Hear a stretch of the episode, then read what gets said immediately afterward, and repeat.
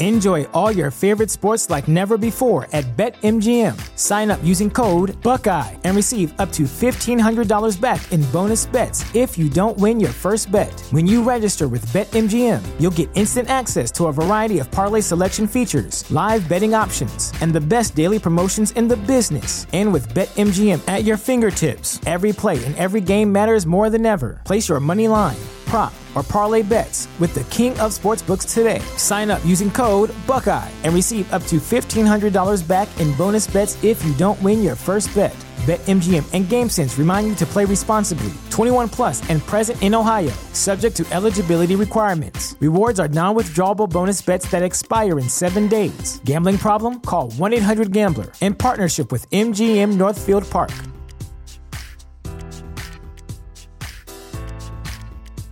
At Parker, our purpose is simple. We want to make the world a better place by working more efficiently, by using more sustainable practices, by developing better technologies. We keep moving forward.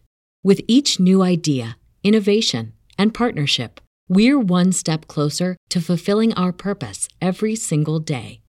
To find out more, visit parker.com/purpose.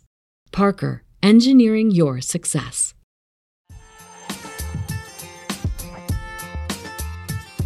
Good morning, everyone, and welcome back to another week of Women to Watch here at WWDB AM 860. My name is Sue Rocco, and I'm thrilled to be here in the studio every week talking with some wonderful women from around the country who are doing some wonderful things. And today's show is going to be uh, especially wonderful um, with the story that um, my guest is about to share. Her name is Tiffany Anderson. And Tiffany is the author of Finding Faith, and she's also about to launch a brand new organic anti aging skincare line called Jave Gold. And Tiffany is joining us by phone today from Las Vegas. Good morning, Tiffany. Good morning, Susan. Glad to be here. I appreciate it. You have to get up a little earlier than we do here in Philadelphia, so thank I you. Did. No problem. I'm glad to do it. Um, listen, I want to get right into. There's so many things I want to talk to you about, um, and the hour will go quickly. Um, but I think it's important for our listeners to um, get some background on you um, and some of the things that that led up to a couple of major events in your life and, and what led you to writing this book. So I thought we'd start out with um, your growing up in Southern California um, with with mom and dad and, and your brother and sister. Can you talk a little bit about that? Yeah, of course. Um, well, I grew up in Southern California, like you said, and I had an older sister and a younger brother. And basically, I had what I would call a very good childhood, you know, typical parents, and mom stayed home and took care of us, and dad went to work, and everything, you know, was just great as a young child. And um, unfortunately, as I got older, probably around the age of 14, I started to feel like something catastrophic was going to happen to me, and there was real no reason for this feeling to come over me. Um, I can't explain why I got that feeling, or um, you know where it was coming from, but it was just something that I felt that was really going to happen, as if I was going to die. And so I started to pray to God because my mom had always taught me that if you just pray to God, you know, you know, he'll hear your prayers and he won't give you more than you can handle. And I truly believed that as a young child because, you know, it was my mom telling me so. So I prayed to God and I basically said, I feel like, you know, God, something's going to happen to me that's going to be horrible, but I know that you won't give me more than I can handle. And I even made a list of the things that I couldn't handle such as I didn't want to ever be paralyzed, go blind, lose any limbs, or if anyone was with me when this horrible thing happened that I felt like was just part of my destiny, that no one else would get hurt except for me. Um, and that was a really strong statement to make because I really felt in my heart something horrible was going to happen, and I just didn't want anyone else to get hurt either. And I probably prayed that prayer for about a year and then um, after about a year, I actually did have a horrific car accident. So um, it's I was in the car accident on the 4th of July, and we were coming back from the beach, and um, we had a defective tire, and we hit the center divider, and I was with four of my other friends in the car, and I was flown from the car onto the freeway, and all of my friends rolled across the freeway five times in the car and um, I actually sustained major injuries. I actually had a broken pelvic in five places, a broken hip in three. I had major um, lacerations throughout my whole body, plus road rash all over my body. Um, main cuts in two of the main arteries. Um, my face was really messed up. I had a cut coming down to my forehead on the side of my face, and but the worst of it was that I did break my back in three places, and the doctors actually told my mom that I would never walk again. So, um, but the good news was is that all of my friends were unscathed. They literally walked away with just cuts and bruises. So that was miracle one answered right there to me. And even though the doctors did tell my mom that I would never walk again because my injuries were so severe, I actually did end up walking out of the hospital about eight months later. Right. So for me, God answered my prayers. And it was a rough, rough road, but He did answer my prayers. You know, Tiffany, you talk a lot in the book about having um, these premonitions and, and feelings of, of things that are about to come. Was that first one when you were 14? That was the first one when I was 14. That was the very first one I ever had. Um, and I don't even know how it's really like a feeling. I don't know how else to explain it other than to say it's just something that comes over me that I start to feel like it's going to happen. And that was the first one I had and then um I would say probably the second one I started to have was later in my life. Um and it could have this could be the second one could have been more fueled by the first one because I did live through a catastrophic event and um the living through something like that was very difficult and I don't think I really ever got over it until I was older, much older in my life. Um I buried it down and I forgot about it, but that doesn't mean you dealt with it, you know. So I just kind of buried it for a while. Right and then as I got older, I think it started to manifest into um, more of a strong depression and the feeling that I was going to die at a very young age. And that feeling came over me probably about the time that I was 28. I had a feeling like I am going to die something I just I know I'm going to die at a young age. And so I can't really um pinpoint if that second one um, came from the accident because of the injuries I sustained, and I was starting to get major arthritis in my back, and my doctors told me that, you know, I was going to be medicated for the rest of my life because of the major injuries that I sustained. So they had me on like five different pharmaceuticals, and you know, when you're 28 and you're trying to still want to live your life, um, that was kind of a hard pill to swallow then too. So um, I don't know, you know, exactly if that one came truly from my intuition or from being fed from the doctors that you know I was going to be in chronic pain the rest of my life, and that kind of fed into it too. But then by the time I was 32, I did get stage four non-Hodgkin's lymphoma, and I did in fact almost die from that. Yeah. So, um, you know, we you just told that story, you know, in a very very short period of time, but for the listeners, um, you really went through a tremendous amount of physical and emotional ups and downs. Um, I did. You were so this happened in uh, 1987. Am I right? The car accident, mm-hmm. and you spent six months in the hospital. Yep, approximately right? six months. Mm-hmm. And then um, just you know that you talked also about the fear that you had when the doctor finally said that you could go home. Um, I wonder if you can talk about that fear that you had about going back to you know what was once your normal life right. um, which should have been a joyous time for you to be going home but it really was quite scary. Right. Yeah um, going home for me was in the end when i actually started to go home was not something i even wanted to do. Um, for the probably the first four months while i was in the hospital i that's all i wanted was to go home But what I wanted to do was go home to my high school sweetheart. So what you have the stage set for is pretty much just typical high school drama stuff that was going on. Right. And um, my high school sweetheart, in his defense, we had broken up just um, shortly before the car accident, and I was dating someone else. And so I was in the car accident with um, another, my ex boyfriend, and three of my other friends. But when the accident happened, I really gravitated towards my high school sweetheart because I was madly in love with him, and everybody knew it, and I knew that he still very much loved me as well too. So he really stepped up to the plate and became the person that I needed at that time to help me survive.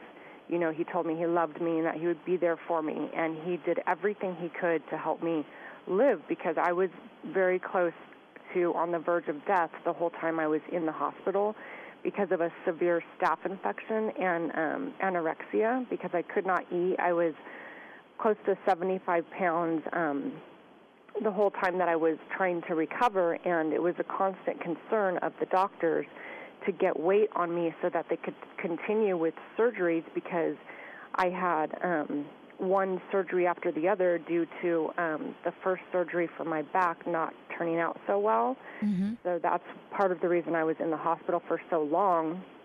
And so um, I really was trying to fight for my life. And unfortunately, about the fourth month in, um, I found out that my high school sweetheart was dating one of my really good friends. And they had actually come to visit me in the hospital together when I didn't know that they were actually dating. So, this, when I found this out, this absolutely devastated me because to me it was a betrayal type of thing. Mm-hmm. Um, it would have been a betrayal even if I wouldn't have been in the accident, you know, because in, you, you just don't date your girlfriend's boyfriends back then, type right. of thing. Oh, right. So, um, yeah, I felt a, a strong betrayal. I was just absolutely devastated, and um, I lost my will to completely survive. And so I pretty much gave up on um, life and on eating, and that was quite detrimental to me because, as I said, I was already like 75 pounds and had a feeding tube in my nose, and um, I had at one point pulled the feeding tube out of my nose. And the doctor that I had at that time, Dr. Thomas, who is amazing miracle man in his own right, um, he basically saved my life, you know, by threatening me like a father would and said, if you don't, you know, stop this nonsense of pulling out this feeding tube, I'm going to actually put a feeding tube permanently in your stomach and you won't be able to pull it out. So you better start eating, young lady. you know. Was this when they uh, decided to send you to the to the Redlands uh, clinic? That was about the time they decided to send me to the Redlands Eating Disorder Clinic. I actually needed more surgeries coming up um, on my back that would change the quality of my life because Mm-hmm. um, my first surgery was the, I had Harrington rods put in my back, and they were put in um, at an angle that was curved opposite of my spine. So my spine was literally arched completely opposite as it should have been. And so um, this caused me to severely hunch over and walk like an 80 year old hunchback with a walker in front of me and two therapists on either side. And so, of course, I was dealing with that traumatic experience and not wanting to live through, um, you know, if I was going to be left in that condition, I did tell God I would kill myself when I got out of the hospital because I couldn't imagine living my life walking like that the rest of my life. And so um, I was sent to this Dr. Thomas, who was a great specialist at the time, and he ended up taking the rods out and fixing my back, and it was like a miracle. He had me up walking straight the next day after this surgery, and um, you know I realized that he was from God, and I cried and I you know thanked God for him bringing him into my life.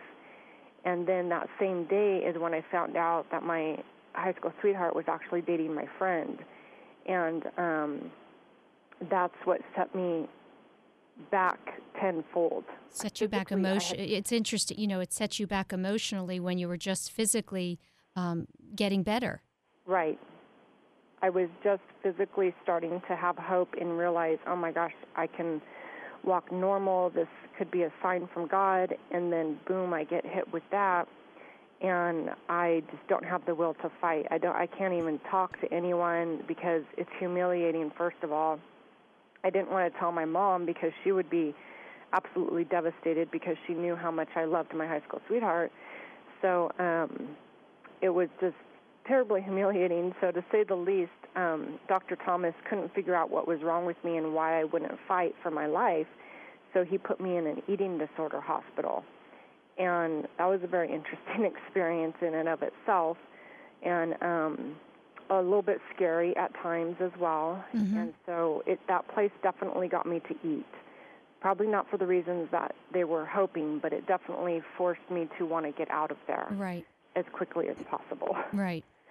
So, um, let's see. Then, once I got through the eating disorder hospital, is when I went back to the hospital, had some more surgeries, and then I knew I was going home to my wonderful high school life. And um, I was just so angry at that point.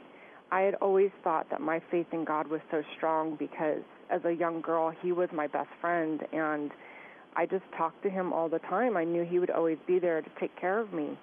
But this just seemed to be too much, you know, like when you hear God won't give you more than you can handle, and then you actually think, okay, this is more than I can handle. Right. So um, there was definitely times um, during that period that I lost my faith in God and got very, very angry. You know, and, I, I wonder if I could ask you. Um, you mentioned that you talk a lot about your relationship with God, and really, I think that's probably what pulled you through that um, time in your life and continues to. And you said that you were not um, really raised in a religious home, so to speak, but that you know your mom spoke of God. I wonder how you developed that relationship with you know God at I, a young age. Sure. Um, I can't say there was any really one thing that happened to me when I was young that drew me close to God when I was young. Um, I know that my mom just always told me, you know, Jesus Christ is your Savior. You know, He died for our sins. Um, believe in Him and talk to Him, and He will always be there. He will not, you know, God will never leave or forsake you. So, I don't think at that point in my life I even understood what Jesus Christ did or the difference between Jesus and God or any of that. I just had, um, I just really believed that there was a, a greater being than ourselves that created us. And um, I wanted to feel close to that spirit or that being. Um, and I can't really explain why that was instilled in me. It was just a strong feeling that I had that there was never any doubt in my head that there was a God. There was something greater than ourselves out there mm-hmm. um, that had to have created this world. And even as a young child, you know, I would say, God, please protect the children of the world because I knew I had a great life as a child, but I knew there was a lot of children who didn't. And that always kind of, you know, bothered me too. So I was always praying for the lost children of the world. It was just something that was put upon my heart and um I've always had a strong connection to the spiritual world, I guess you could say. Um, and I'll tell this story. It wasn't in the book, but um, when my mother, which was 14, um, this is another thing that happened to me when I was about 14. When my mother was, actually, my mother was 13, her mother died of breast cancer. And so I never knew my grandmother. But when I was 13, I started to mourn the death of my grandmother as if she had just died just then, that during that period of my life. And I would cry myself to sleep feeling like I missed my grandmother just terribly. I couldn't explain why. But um I would go to sleep and I would dream and in my dreams she actually would come to me and visit me and talk to me and tell me I'm here with you Tiffany. I'm always here with you. I love you and she would say, "Come sit on my lap. I want to brush your hair." And she would always be in this rocking chair, and she would want to brush my hair. And so I would just, in my dream, go sit on her lap and talk to her. And um, when I was awake, I could remember those dreams, and I started, you know, kind of just as an imaginary friend, talking to her too during the day. Not that I didn't hear her. I just, you know, I was a young child, and I was trying to grasp all of this. And Mm-hmm. so to me, she was just like a guardian angel. And I would say, you know, I love you, Grandma, and thank you for visiting me in my dream. Well, later in my life, I had told my mom, I never even knew what happened to my grandma when she died or anything. I didn't know the circumstances or anything about it. I just asked my mom, what happened to grandma? And she said, well, she had breast cancer when I was 13 and she passed away. And I thought that was weird that I started feeling that way about when I was 13. And so then I told my mom, you know, that she would come to visit me in my dreams and that I believed, or I would dream about her, and then I believed that I probably saw her in my dreams. And my mom got really quiet and just froze, and I was like, "What? What's wrong, mom?" And she said, "When before your grandmother passed away, all she ever wanted me to do was sit on her lap while she was in her rocking chair so she could brush my hair." Oh, wow. because that's all she had the energy to do. She Yeah. would say, "Come here, Marcia. Let me brush your hair before you go play." And she was always in her rocking chair. Wow. and That's I amazing. didn't even know she had a rocking chair, which happened to be on the porch outside. Like I said too. Yeah. So, um, you know, at that point, I felt like, wow, I have a really strong connection to this spirit world, and um, I just, you know, believed. Like I, I don't know how else to explain it Yeah. other than I just really believed. Some, those things are not always easy to explain. Um, Tiffany, we're going to take a quick break, and when we come back, I want to talk about, um, you know, the years following your hospital stay. We'll be right back.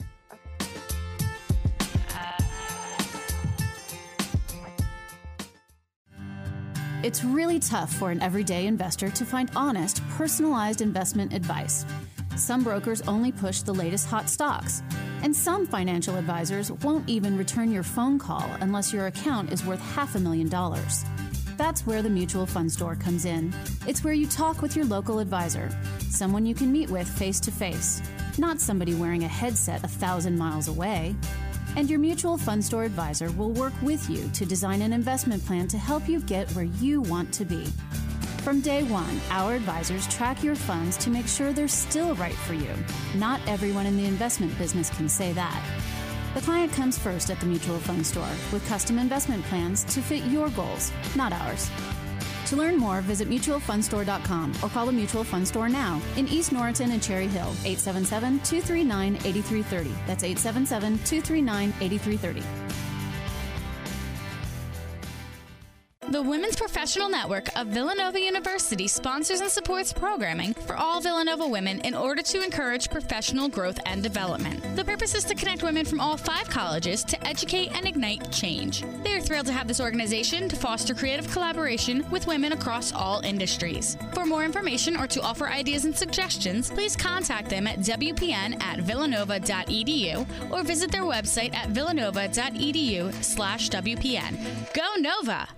Are you looking for assistance with your IT demands? Would you like to know that the people you hire have your best interest at heart? InSource is one of the region's most distinguished and fastest growing technology firms in the Philadelphia area. Their only concern is to deliver your business long term success to avoid reacting to daily crisis. Recognized as a top employer of IT consultants, they thrive on helping their clients exceed expectations. InSource delivers reliable and effective solutions to the technology needs of both small and large businesses as well as nonprofits and does so with the goals of your business in mind. With over a decade of recognized success, InSource provides its clients with both IT staffing needs as well as putting highly qualified project teams together. InSource is also a partner of ServiceNow, the fastest growing software company in the country. Contact InSource today at 610 592 0800 or visit their website at insourcenow.com to find the quality help you need. When you are shopping, do you chuckle at the one size fits all tags?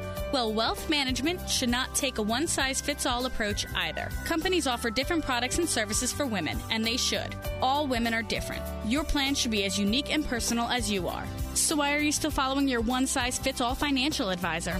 Financial advisor Liz Barker of RBC Wealth Management understands this.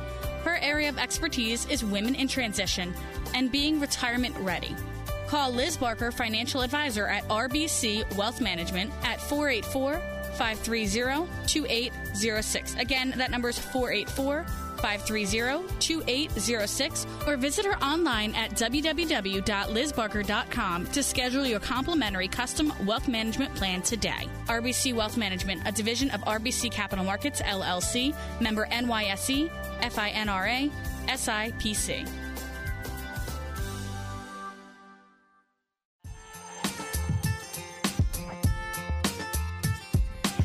Welcome back, everyone. Um, we're here with Tiffany Anderson this morning from uh, Las Vegas, and Tiffany is the author of a book called Finding Faith. And uh, Tiffany is sharing with us um, a story of uh, some tragic events in her life that occurred, more than one, and um, what led her to, to do what she's doing today. And uh, Tiffany, um, before the break, we, we pretty much were uh, covering the the period of your life uh, where you had an accident and um, months and months and months of surgeries and um, a lot of emotional up and ups and downs as well. Um, I'd like to talk about you know your life then when you did go home and what those following years were like for you. Okay. Um, well, once I left the hospital, um, I went home to my high school drama which was um, my high school sweetheart was dating my girlfriend, and um, that was quite traumatic for me. And unfortunately, the anger that I felt towards that came out in a lot of different ways, and um, it actually ended in two fist fights, and that happened while I was wearing a back brace. Oh boy. So, um, yeah, that's not a good idea. No, that was not a good idea. Um, and, you know, I'll say in her defense, I did hit her first. She did confront me, but I did hit her first because I just had so much anger in my heart. Right. And um, so that was very difficult period time in my life and because of that I grew very very angry at God and there was a point in my life that um, I actually told God that I hated Him, and I really feel at that point in my life it was there was so much that had led up to that. It wasn't just you know the fist fight. It was just one little incident over a next. Right. And um, when I said I hated God the first time, I definitely meant it, and I definitely told him that I wished that he would have just killed me in that accident if I was going to have to come back and live through the life I was living. And when I said that, I actually saw a dark cloud coming from the corner of my room. And I know it sounds very unbelievable, and it seemed unbelievable to me at the time as well. I don't even know if I believed that it was happening, but it was just, it looked like um, a, a little ball of smoke or something coming up from the corner of my room. I don't know how to explain it. It was just a dark cloud that I could see manifesting, and it definitely freaked me out. and um, I prayed to God at that very moment because I felt instinctively in my heart that I had done something um, so bad that it possibly opened a door to the dark in this world. And when I said a prayer, I just said, God, I'm sorry. Forgive me. You know, I love you. I'm just very disturbed. I'm sorry. I'm sorry. And when I said that, a really cold breeze rushed through my room and that dark cloud dissipated. So, of course, I chalked up the cold breeze to the wind coming through my window. But I actually did this on two other occasions, and the exact same thing happened. By the third time, I did not believe anymore that it was a coincidence. I believed that it was what I had seen was a dark cloud, and it was probably not a good thing. It was probably a bad thing. A reminder, perhaps? Yes. Yes. Mm-hmm. That God is real. And I think at that time, you know, looking back, um, it, I think it could have been also God's way of allowing me to know that He is real and He is here with me and maybe because I was so disturbed at that time, he was trying to allow me to see something like that because he knew I would cry out for him again and that he could prove to me that he was real mm-hmm. by pushing that thing away from me and saying, I will protect you. Right, right. And um, I don't think I even realized that until this very interview right now. because I'm always trying to think to myself, you know, what was the message? What was the message? And I think that was the message because back then when I would say that prayer and that cold breeze came through the room, I felt the peace of God around me. I felt it and it was so strong that it reminded me that God is real and that my connection with him was real. And I think he knew I needed that because of everything I had been through that was so traumatic at that time in my life. Right, right. So, um at that point in my life, um, you know, I never said I hated God again. yeah. Well, that's good. That's yeah. a good thing. Um, yeah. I, I think it's important to talk about um, Tony, uh, yes. a very important person in your life that seemed to have um, come in at just the right time. Um, yes, he did. Talk about him a little bit and, and how you two met. Okay. Tony is now um, my husband of 15 years and the love of my life. And um, when I met him, I had just overcome another tragedy um, in my life, which I considered at that time a tragedy. Um, I was actually fairly newly divorced of about probably six months, four to six months when I actually met Tony. Mm-hmm. And my first husband and I were together for about almost 10 years, nine or 10 years. And unfortunately, that ended in a divorce um, because we both had physical hardship that we could never overcome. Mine was my car accident, and his was a plastic hip. So we were two very broken people that could never um, fix each other, let alone ourselves.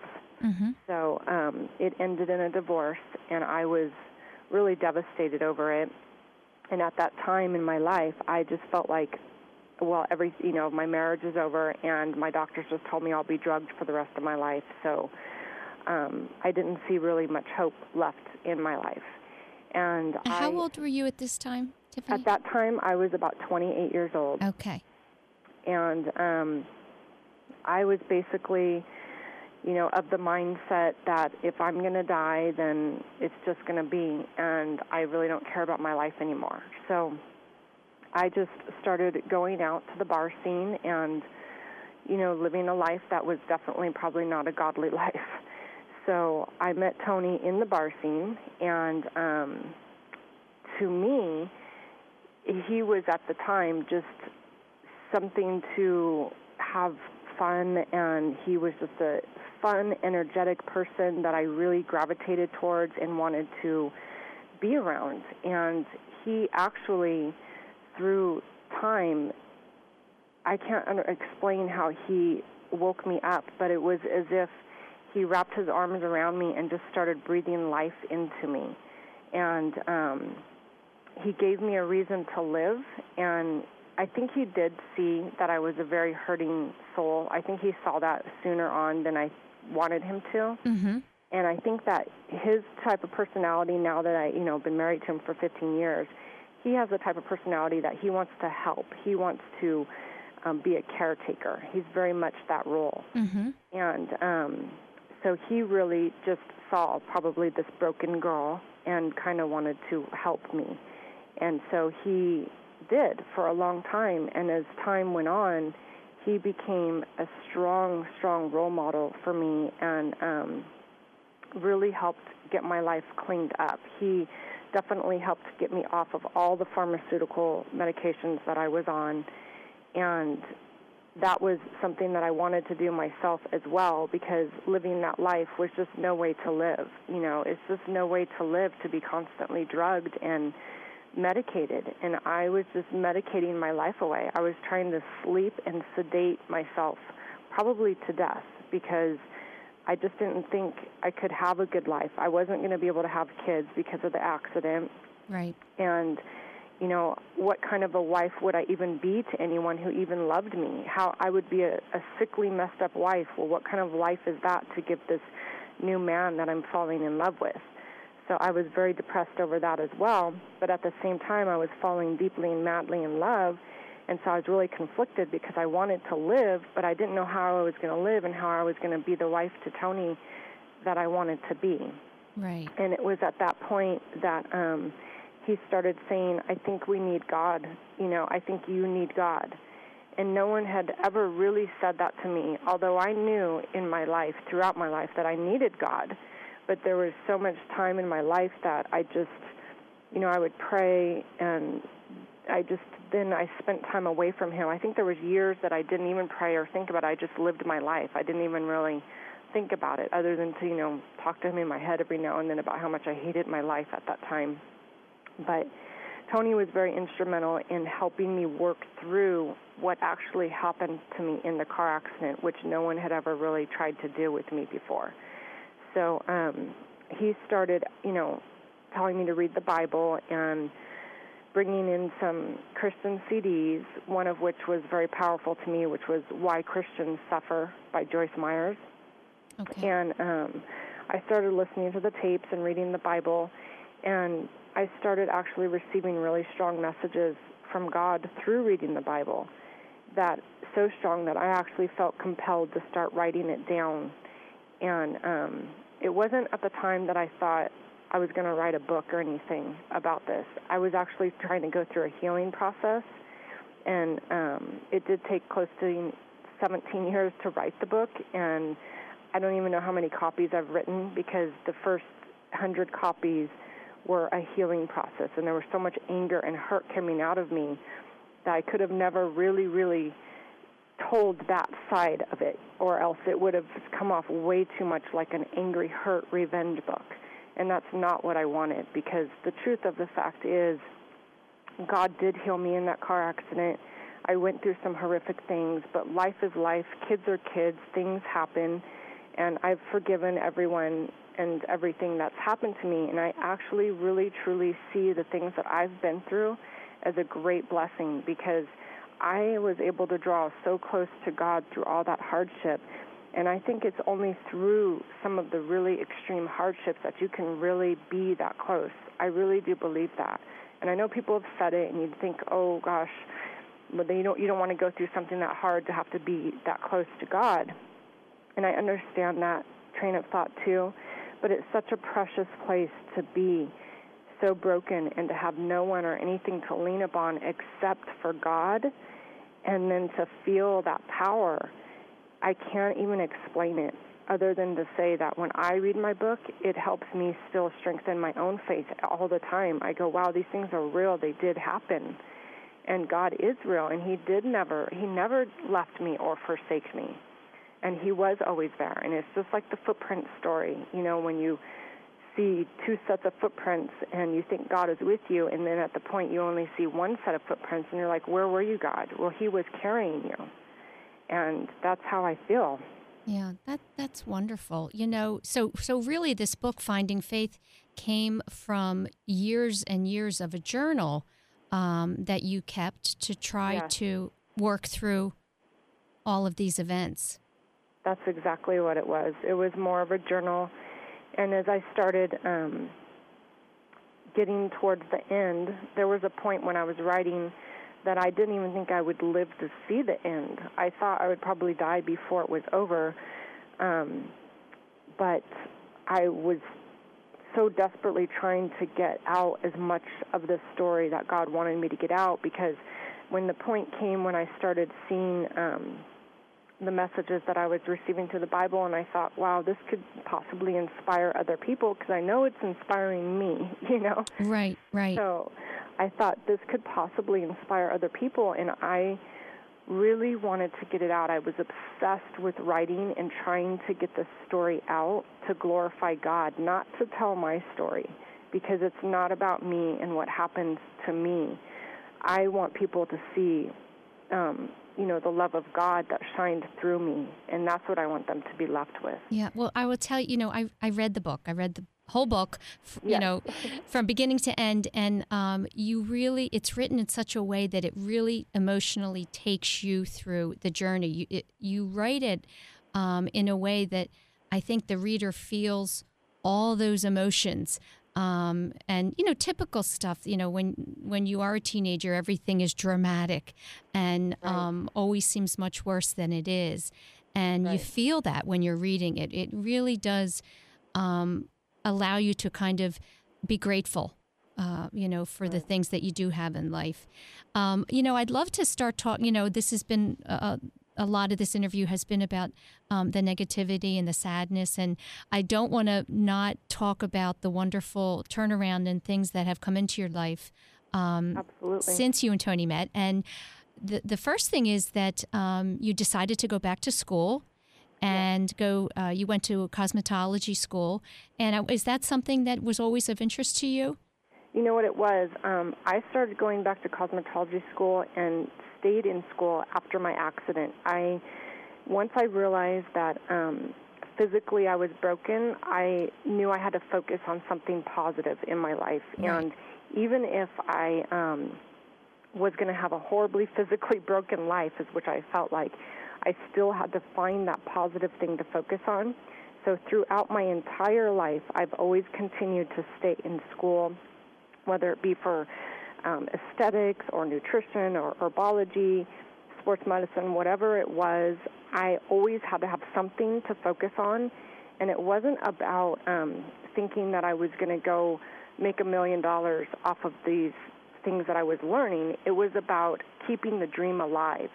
I had to have a dream and something positive to focus on, or I was going to die because I was dying a little bit every day and I feel like for me, my inspiration comes from you know dreaming, trying to dream about something, and for me, a lot of that was dream about fixing or repairing my body through nutrition. So I studied nutrition as a way to survive as well, but I became really inspired about the things that I learned, and, and I just thought, wow, other people should know that you can repair the body naturally. Right. Because after I went through stage four um, cancer and radiation, I literally was able to get off every pharmaceutical drug that I was on, and I'm 42, 43. I just had a birthday, 43 now, and I haven't been on pharmaceutical drugs since I had cancer, and I haven't needed them because I've reversed a lot of the damage and the um, the pain and the, from the arthritis through herbology and nutrition.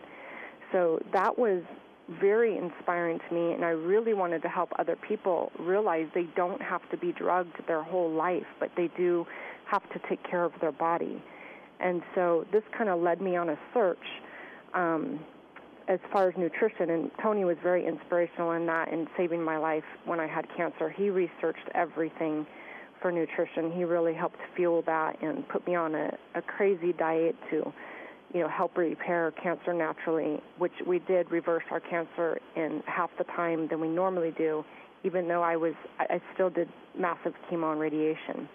Okay. But um, that kind of put us both on our own mission mm-hmm. and of just health and herbs. And I was introduced to some people that had some really amazing elements.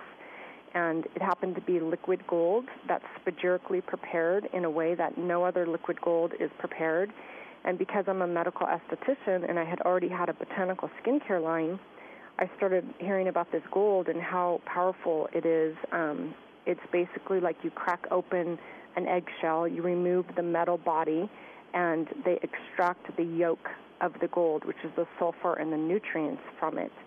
And it's very potent. Um, so I wanted to infuse that into a skincare line, and that is what we are now doing with Javé Gold and we have not just the liquid gold, but also some cell salts, which help repair every cell in the body. And so these elements that I gained access to were very interesting because they have actually been marinating like a bottle of fine wine for over 30 years. And I just found that story very intriguing. And so I just did a lot of research and found more and more elements through this particular group and now we've created this massive line, and we're getting ready to launch it in um, 12 of the hotels. Um, 35,000 rooms, our infomercial in 35,000 rooms of 12 of the top hotels. So we're really excited about that. Yeah, that's fantastic.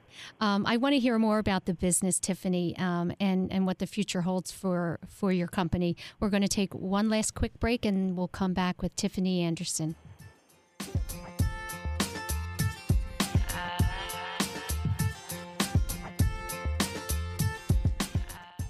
Women's Professional Network of Villanova University sponsors and supports programming for all Villanova women in order to encourage professional growth and development. The purpose is to connect women from all five colleges to educate and ignite change. They are thrilled to have this organization to foster creative collaboration with women across all industries. For more information or to offer ideas and suggestions, please contact them at WPN at villanova.edu or visit their website at villanova.edu slash WPN. Go Nova! Are you looking for assistance with your IT demands? Would you like to know that the people you hire have your best interest at heart?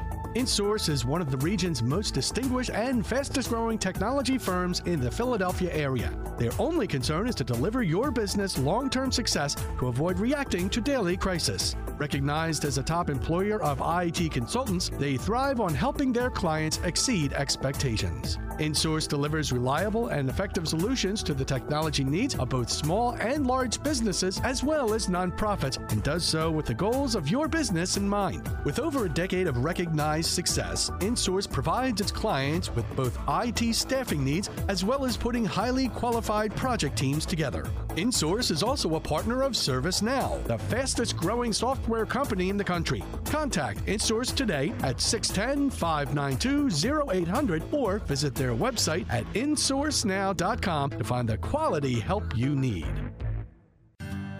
It's really tough for an everyday investor to find honest, personalized investment advice. Some brokers only push the latest hot stocks, and some financial advisors won't even return your phone call unless your account is worth half a million dollars. That's where the Mutual Fund Store comes in. It's where you talk with your local advisor, someone you can meet with face to face, not somebody wearing a headset a thousand miles away. And your mutual fund store advisor will work with you to design an investment plan to help you get where you want to be. From day one, our advisors track your funds to make sure they're still right for you. Not everyone in the investment business can say that. The client comes first at the mutual fund store with custom investment plans to fit your goals, not ours. To learn more, visit mutualfundstore.com or call the Mutual Fund Store now in East Norriton and Cherry Hill, 877 239 8330. That's 877 239 8330.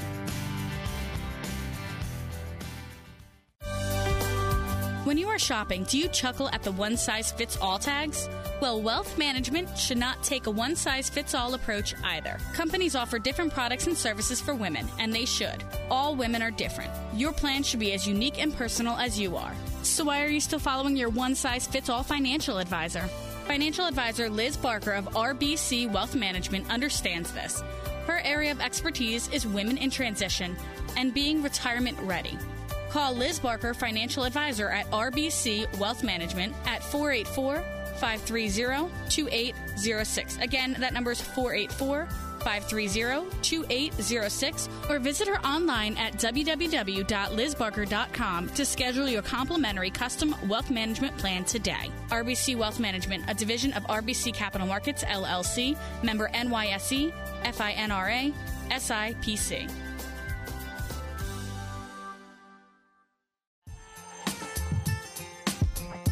Welcome back, everyone. We're in the studio today with Tiffany Anderson, who is author of Finding Faith. And this book was written um, for Tiffany for, for two reasons, really to um, kind of uh, find a way to heal after some very serious um, an accident and some other um, challenges in her life. And also, she wanted to share some lessons with her readers um, about what it takes to actually get through periods like that in life and, and finding God. Um, Tiffany, we, we did cover a lot in the first half of the show, and I really want to end on a positive note and talk about all the wonderful things that are going on for you now. And um, so I guess the biggest thing is this um, new company. And I'm, am I pronouncing it right? It's Jave Gold, not Gave Gold? That's correct. It's Jave. We have a slash over the first E, so it it's a French word. Okay. And can you talk about uh, the doctor that's behind the science for this skincare line that you met? Um, as far as, okay, the doctor who's behind the science of the elements, we have several doctors involved. Um, Dr. Rydell was actually um, the Grand Master of the spagyric processing of the 19th century, and he actually passed away back in 1980, I believe it was. Mm-hmm.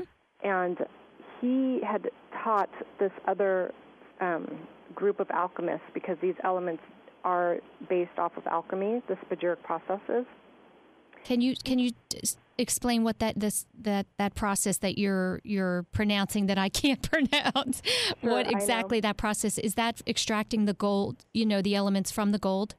Yes. The okay. Spagyric process is a process that they use to extract the nutrients of the gold. Um, most people who infuse liquid gold in a skincare are using colloidal or nanoparticles of gold. That is very, very tiny particles of the metal body itself, mm-hmm. and that gets infused into the skincare. And I'm actually a holistic health practitioner now as well, and I would consider that toxic. We are always trying to tell people to take metal out of their body, get the metal out of your teeth, mm-hmm. and you know do metal detoxes. So that's not something that I would recommend.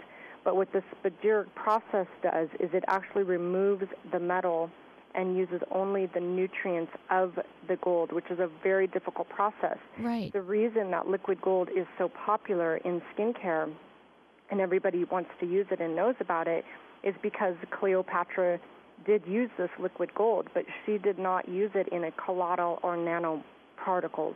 She used it the spagyric process way, and that's a very difficult way to explain. Um, it takes months and even years to create a large amount of these elements, which is why it's not done in the mainstream because it's kind it's more like growing an organic form, um, growing it in the wild with no pesticides.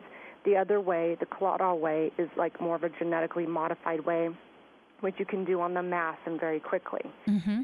So Dr. Rydell, he actually had an institute where he was educating um, his apprentice to make these elements. And before he passed away 30 years ago, he had made large batches of these elements, and he had told them to put them aside because the world wouldn't understand the potency of them.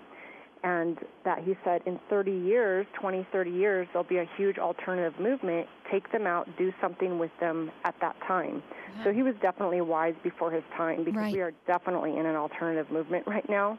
Right, yes. Um, so that group went ahead and put those elements away uh, upon his death. And they have been basically um, the masters of this process ever since.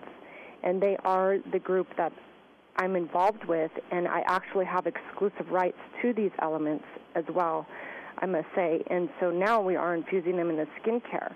They've been using them throughout these years for um, internal remedies mm-hmm. because they're historically used for internal remedies as well as skincare. But when I met them, they saw that I was the medical esthetician, that I had a great story behind me because I'm always searching out for elements to help repair the body, which is how I found them because these elements have great restorative powers for the body as well.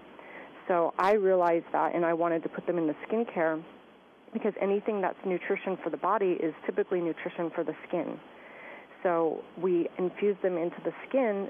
They act as a catalyst and they help the other botanicals draw deeper into the skin, and they are pure nutrition for the skin cells. So that's a great thing that we have going on there.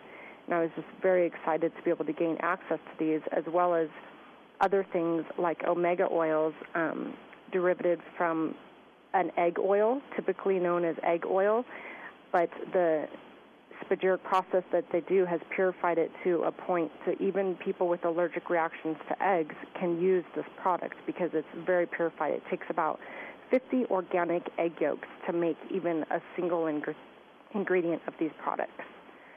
So we're excited to have that in our product as well, and that is very beneficial. Um, historically, it's helped with burns, acne, scars. Um, very helps the skin repair so we actually have the oil of gold, the cell salts, and the omega oil in all of our products. Okay. You know, it, this is such a huge um, field right now, you know, organic and skincare.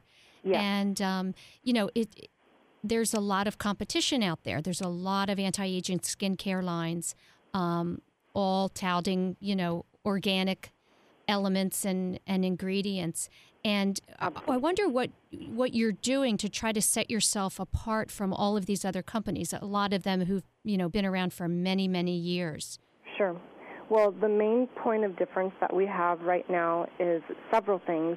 The elements that we're using, the 30 um, year old gold and the 20 year old cell salts, they are not used in mainstream. They're not. They've never been seen in skincare. Okay. Um, the people that I got it from know that it would be good for skincare, but they were so overwhelmed with their internal side, they could not focus on a skincare. So they said, You take the skincare, you run with it, do something with it because it would be great in a skincare.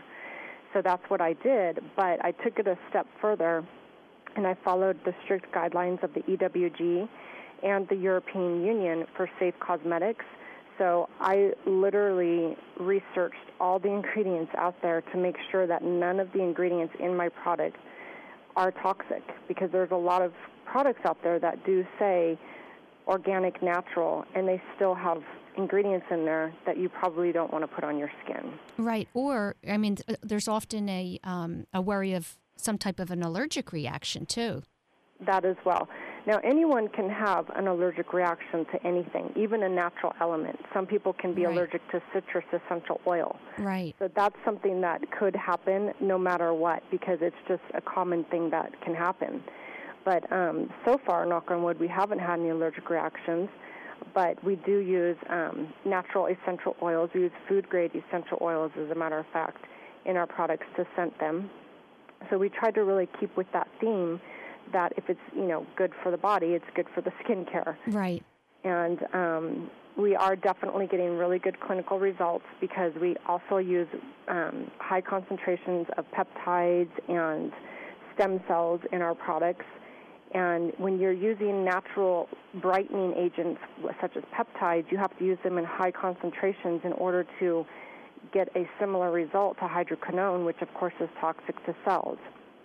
So we've really had to step it up and put a lot of top-notch modern technology in our products as well to help gain the results of the product. And we've definitely done that. We've got some great third-party clinical studies, and those will be on our website. And um, I think, you know, just the idea of really creating something that does work and is good for the skin. Yeah. I think that's going to be the key point of difference, uh, as well as the purified liquid gold.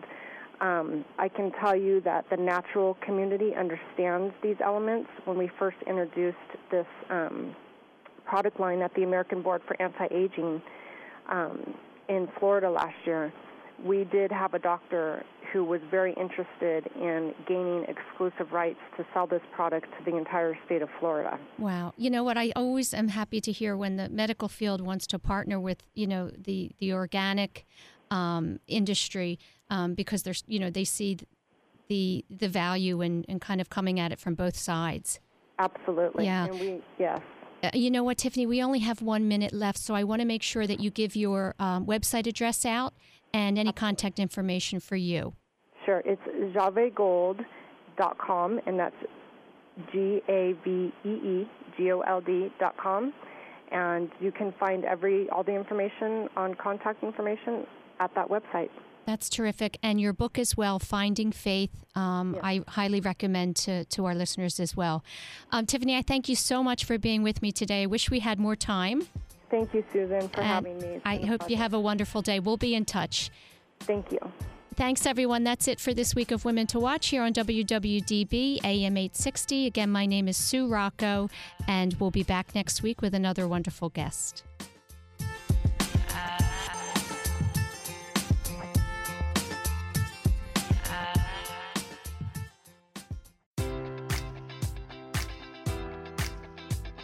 Enjoy all your favorite sports like never before at BetMGM. Sign up using code Buckeye and receive up to $1,500 back in bonus bets if you don't win your first bet. When you register with BetMGM, you'll get instant access to a variety of parlay selection features, live betting options, and the best daily promotions in the business. And with BetMGM at your fingertips, every play and every game matters more than ever. Place your money line prop or parlay bets with the king of sportsbooks today. Sign up using code Buckeye and receive up to $1,500 back in bonus bets if you don't win your first bet. BetMGM and GameSense remind you to play responsibly. 21 plus and present in Ohio, subject to eligibility requirements. Rewards are non withdrawable bonus bets that expire in seven days. Gambling problem? Call 1 800 Gambler in partnership with MGM Northfield Park.